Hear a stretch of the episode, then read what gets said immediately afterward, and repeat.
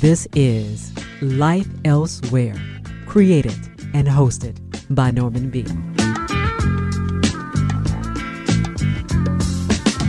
Hello there. Welcome to Life Elsewhere. I'm your host, Norman B. Coming up later in the show, a conversation with a legendary singer songwriter, the one, the only, Wreckless Eric. His new album is titled Leisureland, and we're going to talk about that and, of course, a few other topics like why is Eric thinking of moving out of the USA? Tracks from Wreckless Eric's new album, and you can eavesdrop on our conversation. First, a frequent guest on the program is our good friend, Dr. Binoy Kampmark. He lectures at RMIT University in Melbourne, Australia.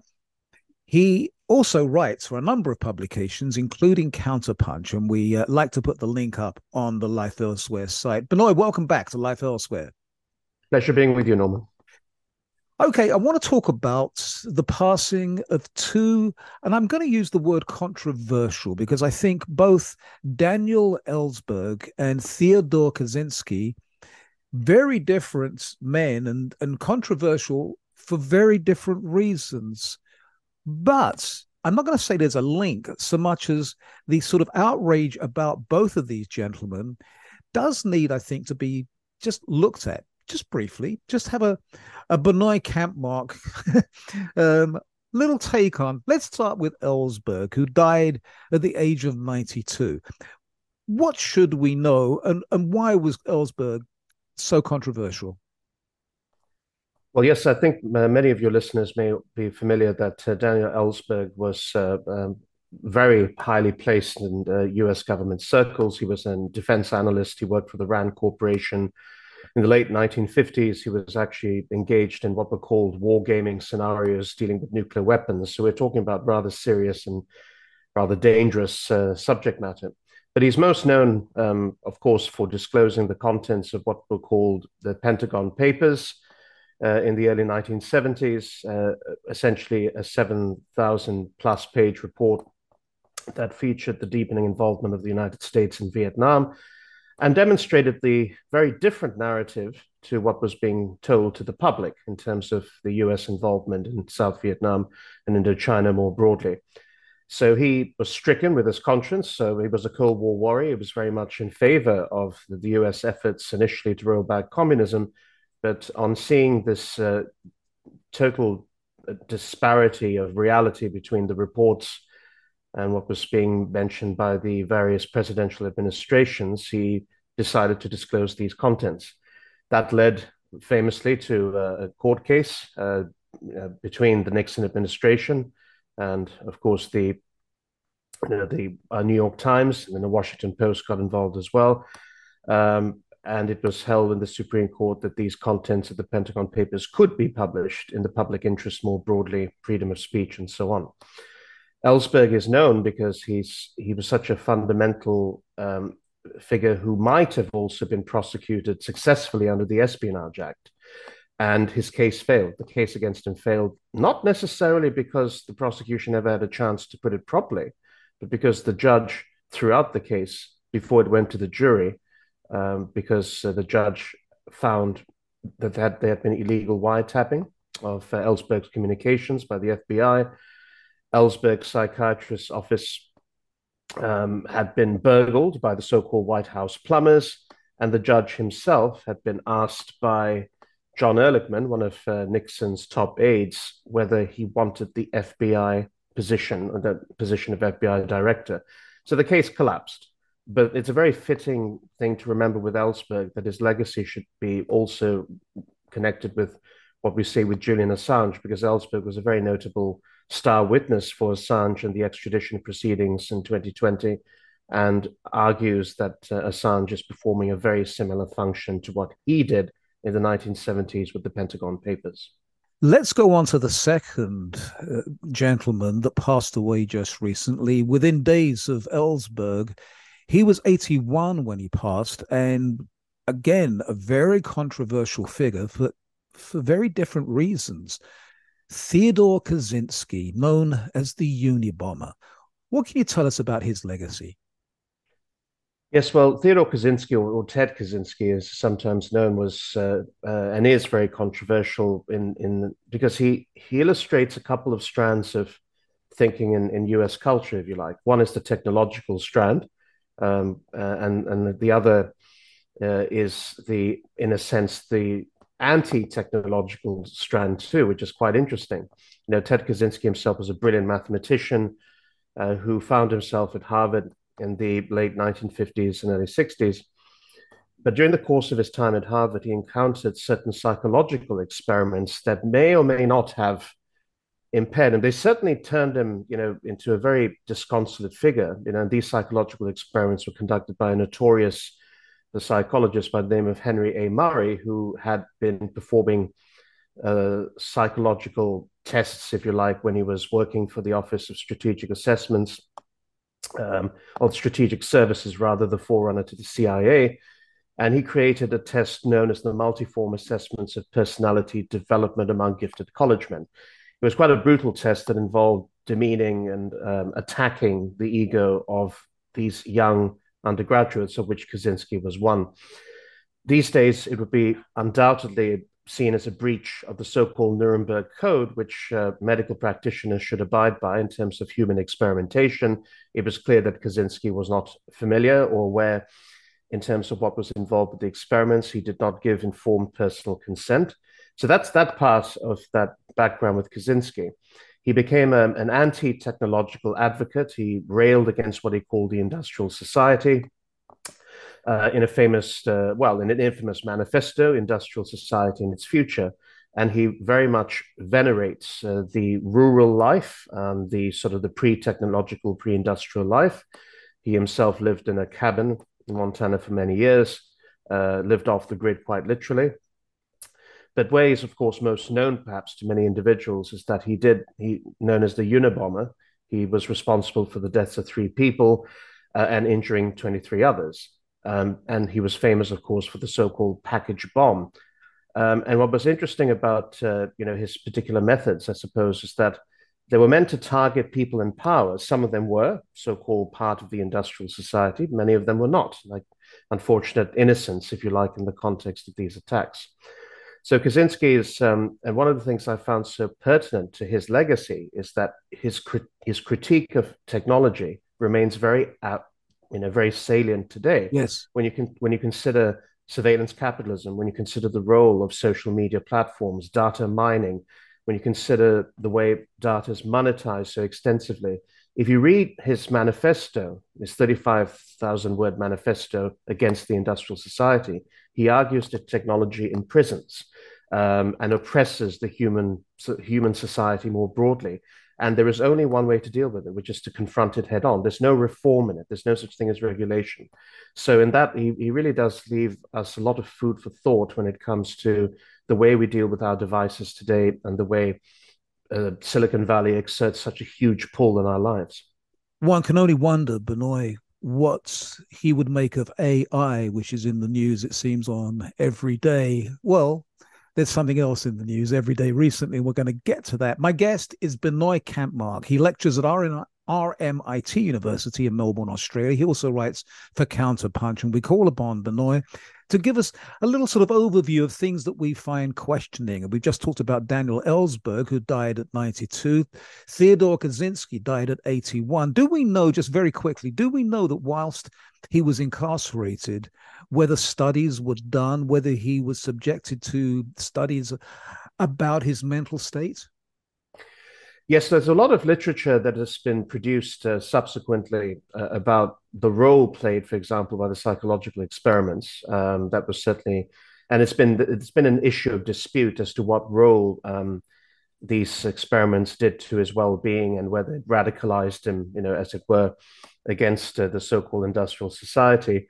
Um, at the trial itself, uh, this was certainly an issue that came up because the defense team, along with uh, his um, family, his brother, for example, was certainly one who tried to use the mental uh, or mental health argument, the psychological argument, the, you know, psychopathological reasons, uh, to um, more or less say that he wasn't in command of his functions when he was yes.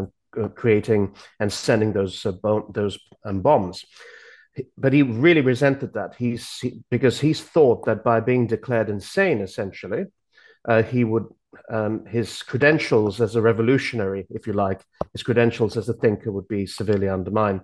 So I think from that perspective, it's this is an unresolved question. It'll always be an open question as to what influenced the other, but it's important to note that yes, he, he certainly did concede to his uh, attorneys that he had been affected and had not given consent to the various uh, Murray experiments and so on.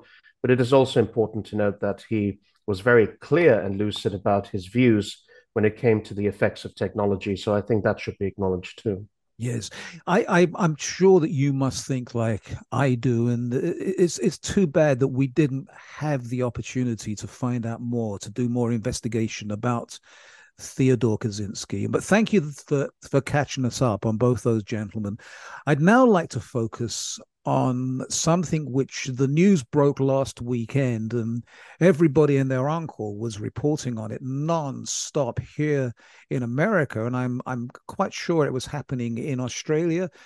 I know it was in the UK, and that is what happened in Russia.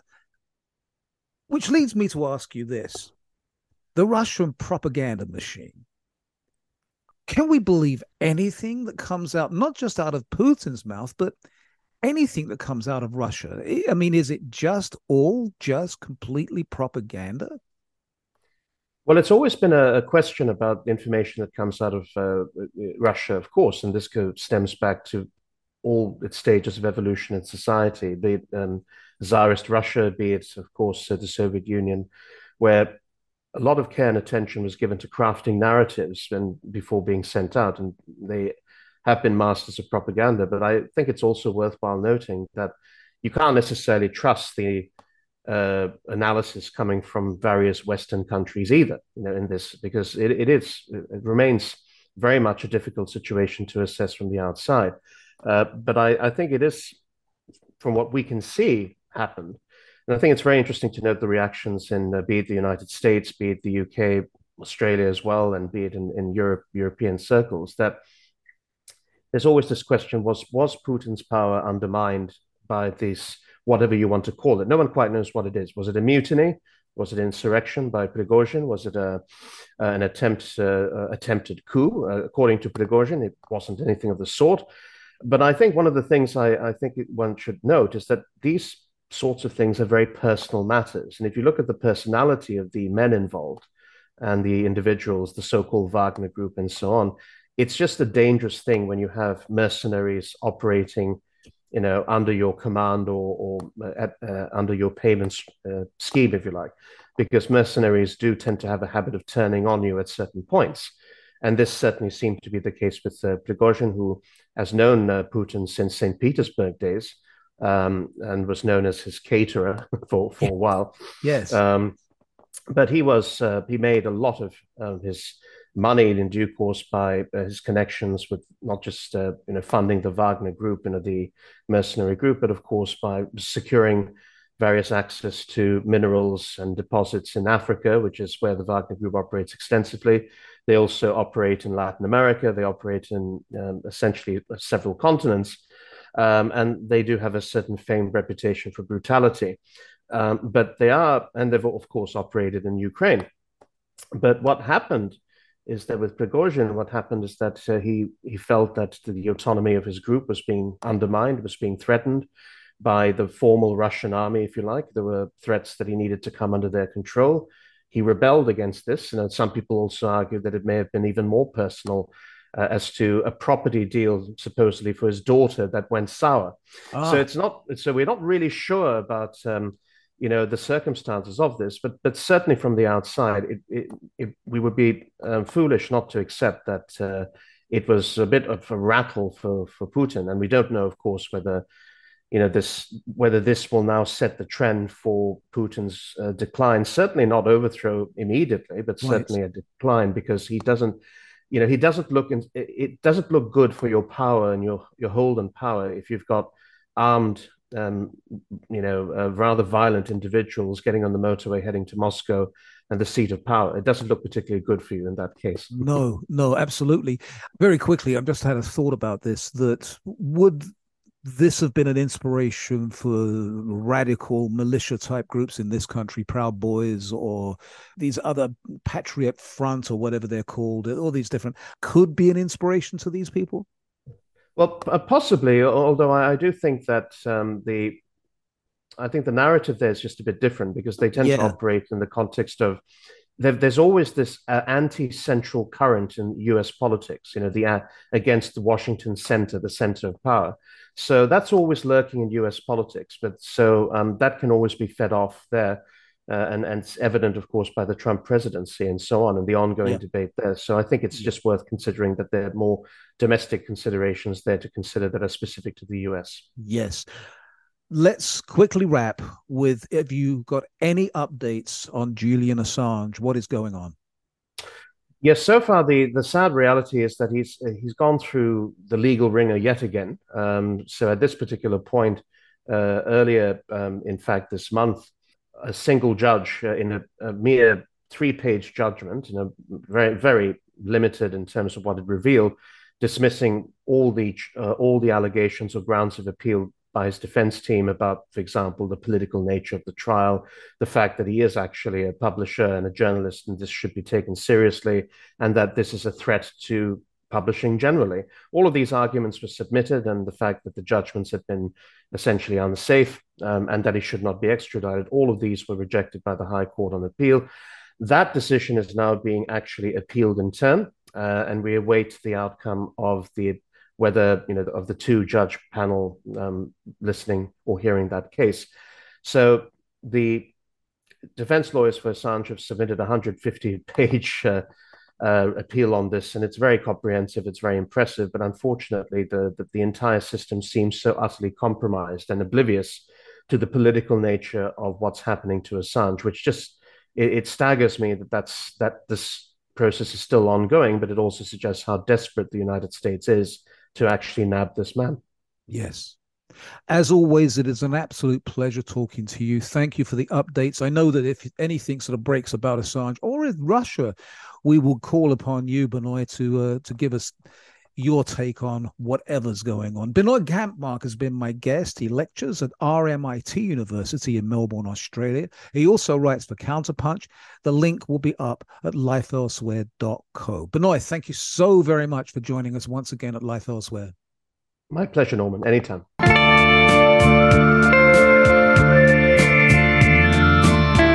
A big thank you to Dr. Binoy Kampmark. Next up, get ready to listen as two Englishmen have a chinwag. My guest is the inimitable Wreckless Eric.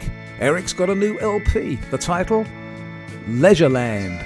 This cut is called Tipping Point. Stand by. My conversation with Wreckless Eric is coming up.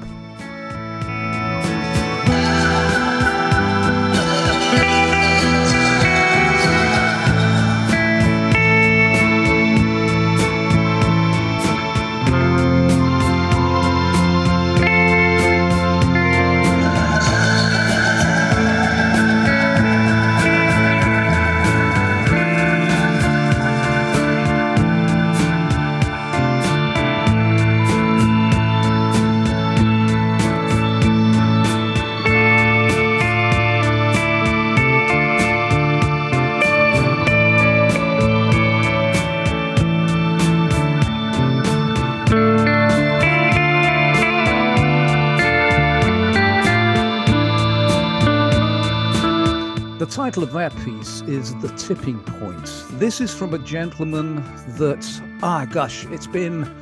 It's been a couple of years since we last were met in person and chatted, and I got to tell you, every time I speak to this man, I, I, I just, I, I just wish we could talk more and more because he's just a great conversationalist, just a, a really nice fella. Eric Goulden, better known to everybody, of course, as Wreckless Eric. Eric, welcome back to my program, Life Elsewhere. Well, I'm pleased to be here. I mean, like, you know, life anywhere.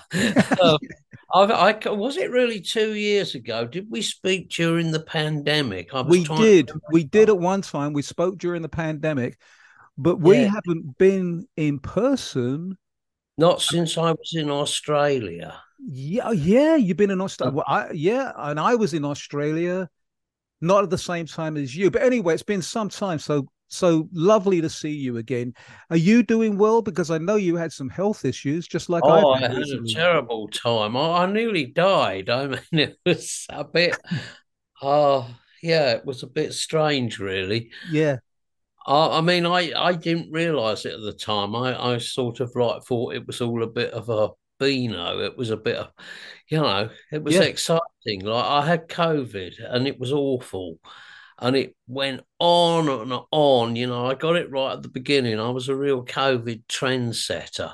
ah, But with COVID, I was I was ahead of the pack there, you know, and uh, yeah, it wasn't that bad. I mean, I knew people who had it really bad. Uh, I got a friend who nearly died from Ah, it. you yeah, know, I mean, yeah. he was in a terrible state, and they didn't think he'd make it, but he did. yeah, And then, like, I, I was very pleased that I wasn't that bad, but it was grim, and it went on, and I like I, I, I uh, you know what it was like? You couldn't get the diagnosis, all this kind of thing, you know. Yeah. And they said I hadn't got it, my symptoms didn't match up. Then they changed the symptoms, and my symptoms did match up. And by that time, I'd gone, I'd got better and got it again, or it never went away. They said it lasts for two weeks. For me, it lasted two bloody months. And then. I had a heart attack I know. Yes. because my my lungs were all messed up, you know. Right, So yeah. yeah, so I ended up in the hospital and I almost died. Oh no. Yeah. But I I didn't know I was dying. I'm going like um, they're asking me if I want to see a chaplain, and I'm going, that's no, No. Yeah. that's the last thing I need. I said more than that. And uh, I'm trying to get them to tell Amy, you know, my wife, that I'm in the, I'm okay. And she wasn't allowed in, you know, so she didn't know what was going on. I'm going, could you just tell her I'm okay? And they wouldn't go and do it. And I figured out, oh, they what, didn't actually know. what a scary time, Eric. Well, I did. I wasn't scared at all. I was having a great time. I was high as a kite on some sort of course, you of know, whatever they Yeah. gave me. Yeah. And like they're plugging stuff in, and it was exciting. It was nothing had happened for weeks, months, and I was like, "Oh God, this is so," you know, this is this is this is living, you know. Yeah, Yeah. I mean, like it was awful for everyone else, but I'm going, well, hey, this yeah. right something like like some sort of distraction from the tedium of the lockdown Well, thankfully, here you are looking fit and fine. And one of the things, one of the good things to come out of this whole lockdown and COVID and whatever, it gave you some time, from what I understand, to produce and record a new album. It's called now. This is where we're, you and I are going to have a little bit of a a problem for our American listeners because I'm going to say Leisureland, and I know that right across the so am I Yeah, I know you are, but they can say leisure land if they want to i'm can- not stopping them but okay, all right then. Just got that sorted out then. yes So you've got a new album called Leisureland. I just started off by playing a cut called The Tipping Point. This is one of a few instrumentals on this album, which I have to say, Eric, took me by surprise. I wasn't expecting Eric to come up with instrumentals. But then as I'm listening to it, and I have been for the last couple of weeks, I thought, why should I be surprised? Why should I be so sort of uh, bemused by the fact that Eric is doing instrumentals? well there's a there's a thing i have a, a friend who's a drummer he's called chris butler he's in a he had a band once called the waitresses. Actually he was the guitar player in that band but he's one of those stick making people that can play everything. But one of his favorite things to say in the studio is huh, another great track ruined by a vocal. Ah, yes. You know, like there's this thing you get the track up and it all sounds great, and then you put the vocal in and it hides all your favorite bits. Like there's this person singing all over your face, which is not how you're supposed to look at it, you know. Yes. So yeah. the the tipping point was actually a song. I'm not sure if it was called the tipping point, but it was a song and it wasn't a very good song. But the track sounded so great to me that I just kind of I thought it's all really interesting when you take the vocal off. So that yeah. became like it became one of the instrumentals. I have done instrumentals before. It's just that no one noticed because the the albums that have got the instrumentals on are mostly records that no one's really listened to all that much, but this one got a bit more attention. But there um, is. let me just ask you this because I think my ears are not lying to me, but three quarters of the way in on the tipping yeah. point that we just played, it sounded like there's some treated vocals or there you... is a bit of vocal. Yes. Well, yes. actually it was it was almost, I think it was kind of an accident that something got left in and ended ah. up going through the rotary cabinet which is a homemade affair that sits in another room in the house and is always mic'd up and ready to go. Yes. Yeah. Yes. And uh, yes, and and part of the vocal ended up going through it with something else. I can't remember.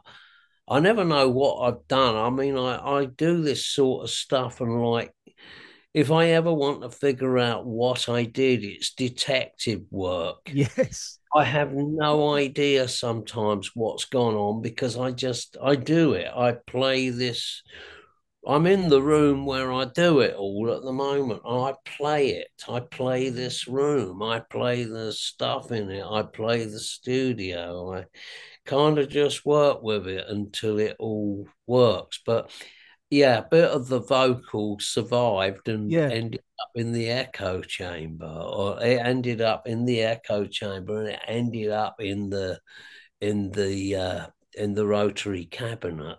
It works, and the whole album works, Eric. And I, there's a number of things I want to talk about. One, it sounds to me like you had fun doing this. It sounds to me with the different tracks and and listening to this very carefully I get the takeaway that that you were in a different space when you put this album together. I well, I'd had the the near death experience, right. and that makes you look at life differently. Yeah. So there's me kind of looking at my life really.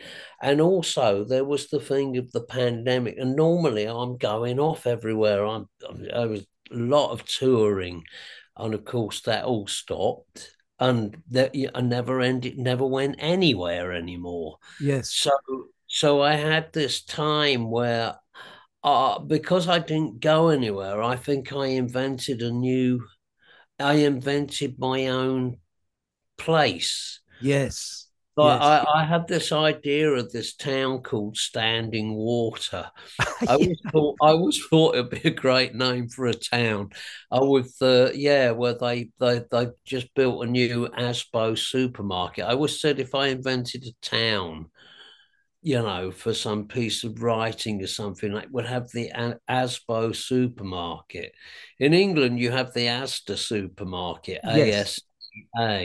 But uh, ASBO in England is ASBO.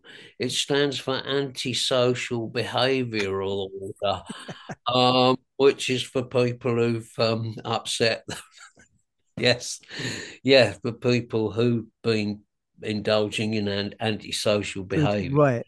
Let's talk about two important things about this album. Number one, your your name in the album wreckless eric i mean you're wreckless eric and you've been known over the years you've sort yeah. of you've kind of walked away from wreckless eric you did the len bright yeah, combo yeah i kind of realized that it was my brand name really yes. it's the yeah. name that i work under so that's what i do you know yes and yeah. then then of course we come to the name the title of the album Leisureland from my american uh, listeners and Leisureland. Well, they're going to have to get used to it. They're going to have to stumble over it and say Leisureland. Leisureland, right? Yeah, yeah. Why the title Leisureland?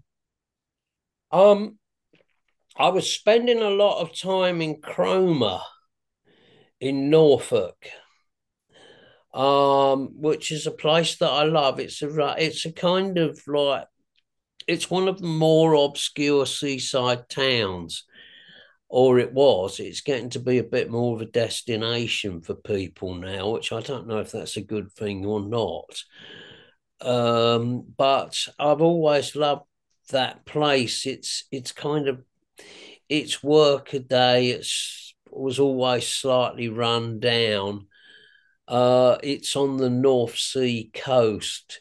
It's very cold there, and it it's kind of has this charm. It has it has it has arcades one of the uh, you know amusement arcades which are just full of machines that go ping bang bow whoosh and all this and like a lot of flashing lights and, and now eric you're talking about uh, Cromer and you're talking about something which is very english i think we can just like switch back to to leisureland and uh, from my take on it this is a very english yeah recording i mean it's I, you I want to yeah. do that because I've done I did an album called America, yes, which was small a, small m, capital E R I C, small a. Yes, I thought that was quite cool because I always said that that was that album was like ostensibly about America, but it was actually about me. Yes, you know, yeah. Which, uh, uh, yeah. Anyway, and then I did uh, an album called Construction Time and Demolition, which had a kind of English element, it, it, but a lot of American, like my American experience, because I've lived in America for 12 years. Yes. Then I did Transients, which was really kind of American. I mean, it was, there's even a song called California on it. Uh, and it's kind of, you know, I mean, they are very much an English Englishman in America. Yes. But I really I didn't want to carry on down that road. I didn't want to become a transplant. And actually, um, we are actually working on leaving America. Oh, you really? Oh, okay. Yeah. Uh, Going back to England? Well, yeah. I mean, like if if the Republicans win the election in America, it's going to be awful. If they don't win, it's probably going to be awful because they're not gonna they're not gonna take that lying down certain elements. Yes. Gosh, we could go off on a tangent here. I mean, I am I am old. Uh, I'm old enough that I'm thinking, you know, I I don't know. I, am 69. I'm going to be 70 next year, so I, I don't know I feel like I don't know how long I got, yeah. and I don't want to live, live like that. Yeah. I mean, more importantly, I, I have grandchildren. I have I have a family in England, and I, you know, I'm missing my grandchildren sure. growing. Totally understand. You know, so I, I become more English, is what yes. I was going to say, right. and it was a conscious decision to to make an album that that was much more English let's take a musical interlude. What I'd like you to do is choose a cut from the album that we can play. And then when we return, I, I want to talk about just the process for you because I know it's changed over the years, but putting Leisureland together. So, what should we hear as cut number two? Well, you should probably hear uh, Southern Rock. Southern Rock, yes, the first Which, track on the album, yes. kind of bridges the gap between England and America. Here it is. This is Southern Rock. This is Wreckless Eric from his brand new album called Leisureland.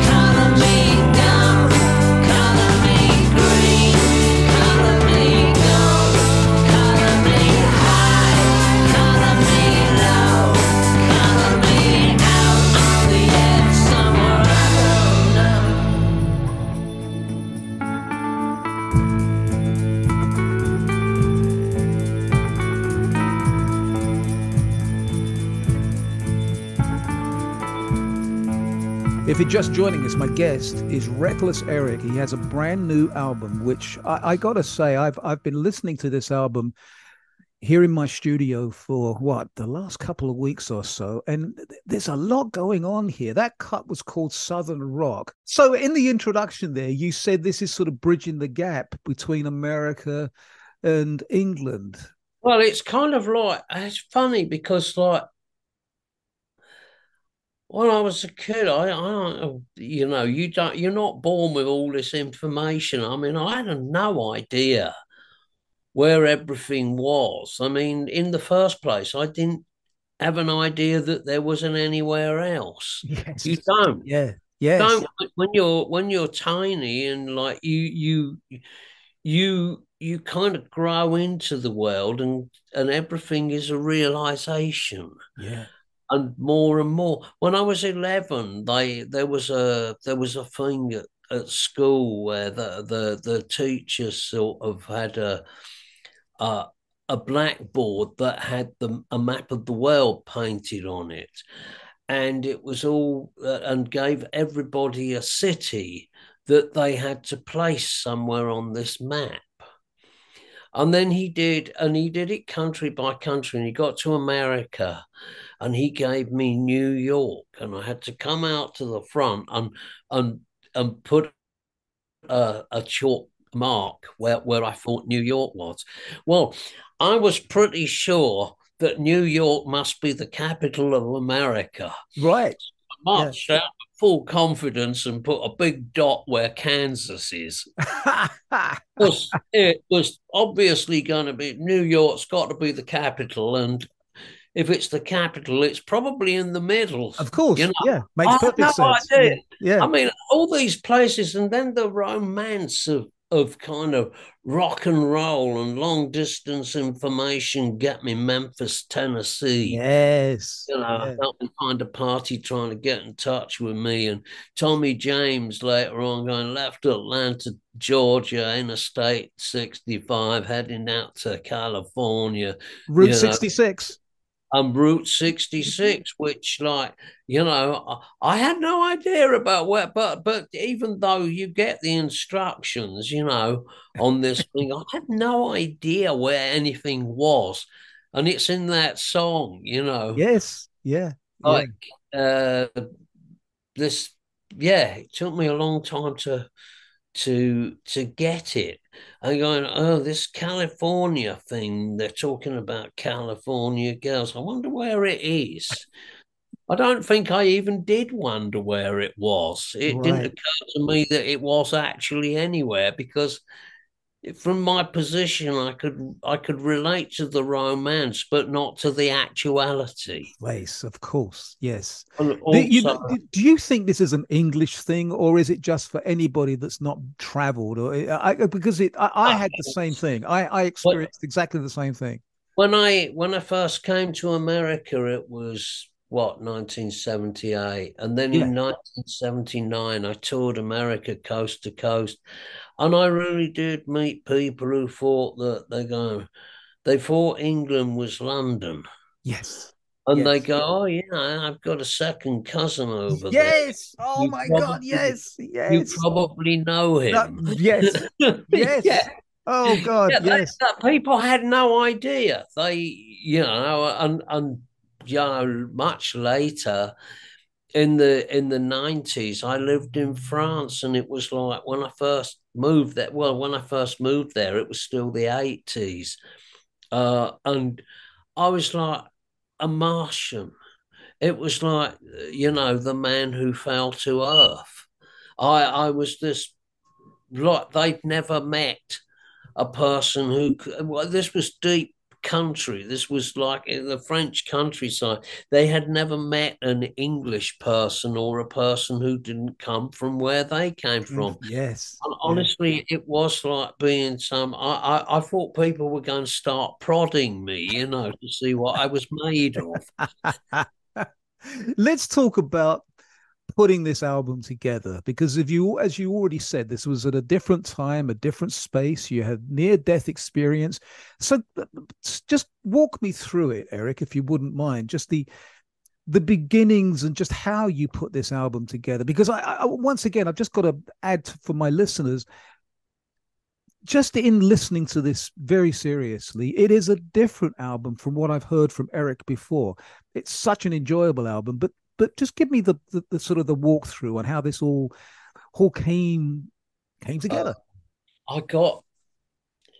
I thought uh, I should write some songs and like, but I I spend a lot of time recording, and and it when I'm not recording to any purpose, I do recording to no purpose whatsoever. Yes. Like a sketchbook, or it's like, you know, random noise, anything. And I start putting stuff together and seeing what what comes up. Yes. Uh, and and then I don't do it like you know i i go away and write some songs and then i come in and record them i tend to do some recording see what starts to come together and then i write some songs maybe yeah, yes but it's an ongoing process but i could only really write songs if like i mean the last albums the last the last three albums i really wrote all the songs in my car and I wrote them while I was going from one place to another. You know, I'd be driving from Louisville, Kentucky down to Memphis, and it would take me all day because I'd have to stop, I'd have to pull off and write some stuff in my notebook. And uh, if I was, you know, I might be in England driving from Manchester to Bristol or something and have to stop write some stuff. And and and it would be because stuff would occur to me as as I'm seeing stuff going on. Road signs you know yeah. buildings aeroplanes like fields anything like stuff starts to occur to you it makes your mind work and then you can write stuff um, but when you're sitting at home, it's kind of this different experience. How the hell do you like? Here I am. You know, I'm. I can't. I can't do that kind of thing. Amy, my wife, you know, who of course you know, Amy Rigby. She, she kind of goes into a room and writes a song, and she starts at the beginning and she keeps writing it until she gets to the end and it might may take her half an hour it might take her two hours it might take her four hours. But that's how she writes and she right. she has this stuff in her head that seems to come out. But i'm not like that. I don't know. So i had to kind of during the pandemic, I had to find another way of doing this. But the first song I actually wrote for it is called "The Old Versailles," and it came ah. uh, it came from an email that a friend of mine sent, who said, "You know, I know you were born in Newhaven. Well, I I I was." I was there and I was I was outside this pub called the Engineer. And, I, and, and, and, and did your dad work at the Parker Pen Company? Because this pub was next to the Parker Pen Company. I yeah. On the other side of the Parker Pen Company is the house I was born in. But she sent me this email and really, and then she said, and I was waiting to get on a boat to go to France. And then she went down to the ferry terminal, which was a bit further down the road, and got a boat to France. And some guy decided he needed to take her up to the captain's deck. And she said, I think he thought he'd get laid, but he didn't. And she wrote this whole thing. She's an American woman. I've known her for years. She's called Monica Sparrow. Nice and, name. Yeah, she's completely lovely. And uh, I wrote this song. I just wrote her email, really. And I sent it to her and said, I just written this song. It's your email. Let me ask you something, Eric, because I. oh yes. I. I know that you enjoy making artwork and i'm just wondering if you still are doing that because i've seen some of your artwork and and particularly some of these smaller pieces that you do and listening to your album made me think of some of those pieces that I saw in your home one time. Yeah. And I'm thinking, that's, I'm not saying there's an actual connection, but it does seem to me you were describing how you, you're traveling around and just coming up with different phrases and words and things that you're observing. And that's yeah. not unlike your artwork. Yeah. Um, it's all the same thing. It's like the medium changes. It can be it can be words, it can be noise, sounds, it can be paint, or it can be it can really be anything with me, you know. Yeah but it all it all seems to come out the same. It all seems to relate. Yeah. Let's play another cut. You just talked about the old Versailles. You said that's the first track that you wrote. Do you want to play that, or do you want to hear something else? Oh, I think you should play that. You could slot that in somewhere. Okay, let's put it in right now. Then it's the old Versailles. This is from Leisureland or Leisureland, as Eric and I say. It's Leisureland. We, it's Leisureland. We're going to force the Americans. this is Life Elsewhere.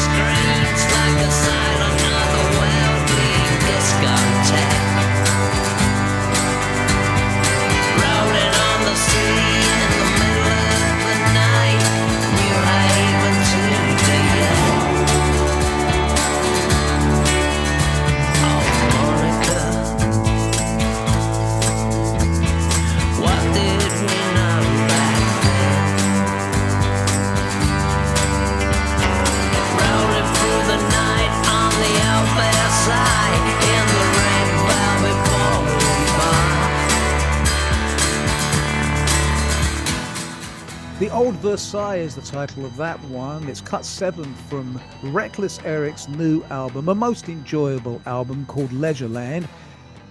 So you've got this album out now. Well, it's not out. Is it? When is it? When is it actually released? It's coming out soon, right?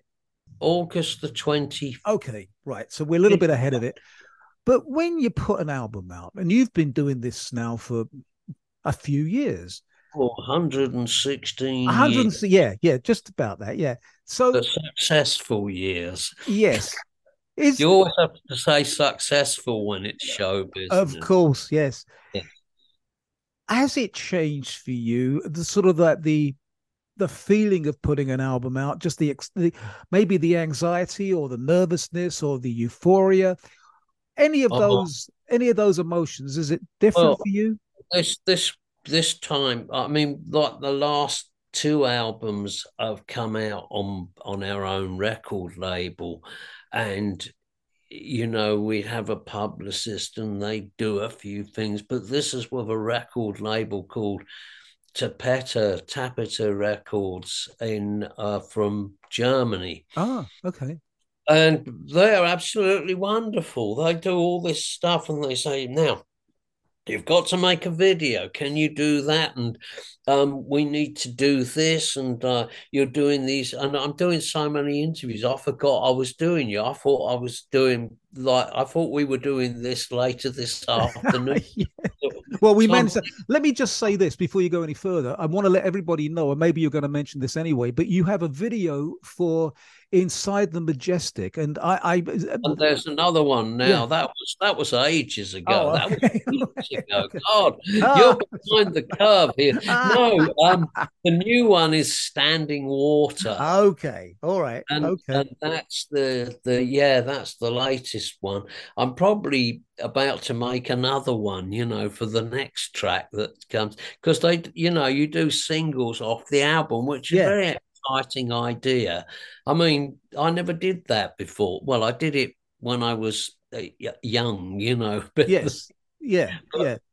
yeah, Does it, I've Uh, got to ask you this, Eric, uh, but because we're we're, not going to have a lot of time here. But I, I, I, we've talked about you and I have talked about this before, going back in time to the to the days of whole wide world.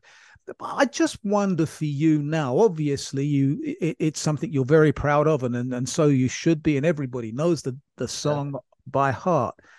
How much does it? I'm not going to say bothers you, but is that a sort of a legacy that you in some respects just have to deal with and do people request Well, it Well, no, there's there's there's there's two things that, that if you go Yeah. through, if you like as a child, you know, you want to grow up and be a pop star or something. I Yeah. don't know. I mean, so it's kind of like every boy's dream, really. I mean, I think it's very sad that someone would go, "Yeah, but but that's not me. That's that's that's." Uh, but come on, you Christ, other people don't get that.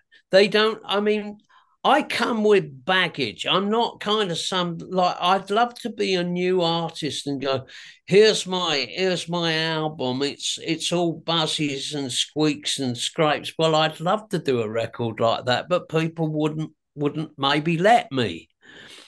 But if I did as a new artist, I could, it, I would have such a struggle. I mean, I know people, younger young people who who struggle to get their stuff heard and to get their thing out there. I come with baggage. yes And I think it would be great to not come with that baggage, but if it's baggage, it's it's designer luggage.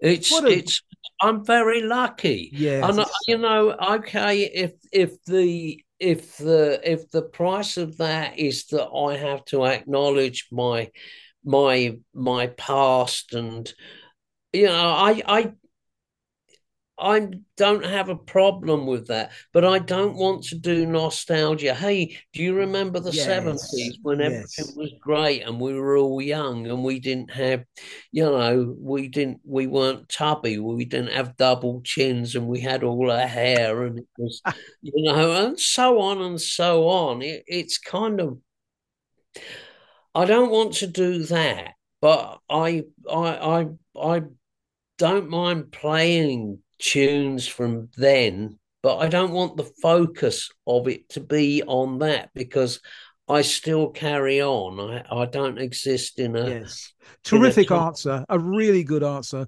Before we wrap i want to ask you ab- about just the the instrumentation. I don't mean the instrumental so much as just that it sounds to me like that you've got a lot you're playing a lot of different instruments. It's not just you Yeah. on guitar but i can hear synthesizer i can hear i think drum machines on there as well i can hear all there kinds are of there are there are kind of my collection of bossa nova drum machines like yeah that. yeah Yeah. The, the the the guy the the the head the main the boss at T- Tapete Records he said are you using an ace tone uh, an ace tone rhythm ace drum machine yeah how did you know that and he said I have the same one so take us out, Eric. It's been an absolute delight talking to you, as always. Uh, you know, I'm going to just say that I think we should do this more often. We haven't done this for some time. I've missed you I've missed you, man. Before we get together in person, let's just maybe do some chats on Zoom and just catch up a little bit more. Let's play one more cut to take us out. What should we hear? Um, we should hear Standing Water. Standing Water it is. Okay. Standing Water from Leisureland from Mr. Wreckless Eric. Please give my love and a big hug to your just charming wife, Amy. And I will see you as soon as I possibly can in person. We got I got to get up to upstate New York and see you. Yes. All right. I'll see you soon. And thanks Thank for you. having. The town of Standing Water celebrates the coming of the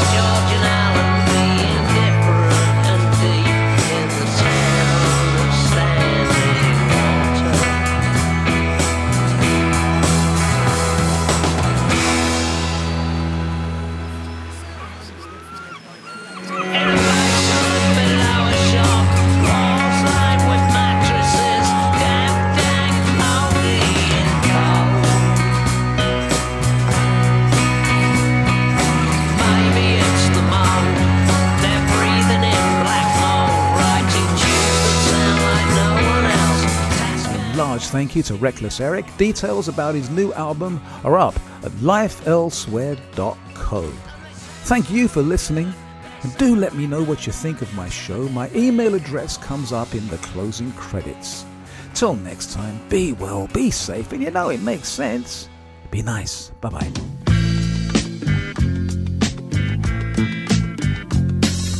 You have been listening to Life Elsewhere, created and hosted by Norman B. Life Elsewhere is written and produced by Norman B. Guest booking and additional research by Stephanie Lane. Behind the scenes assistance by James Van, Bruce Goodman, and Allison Klein. We love to hear what you think about Life Elsewhere. Send your questions, queries, and comments to info at lifeelsewhere.co. That's C O.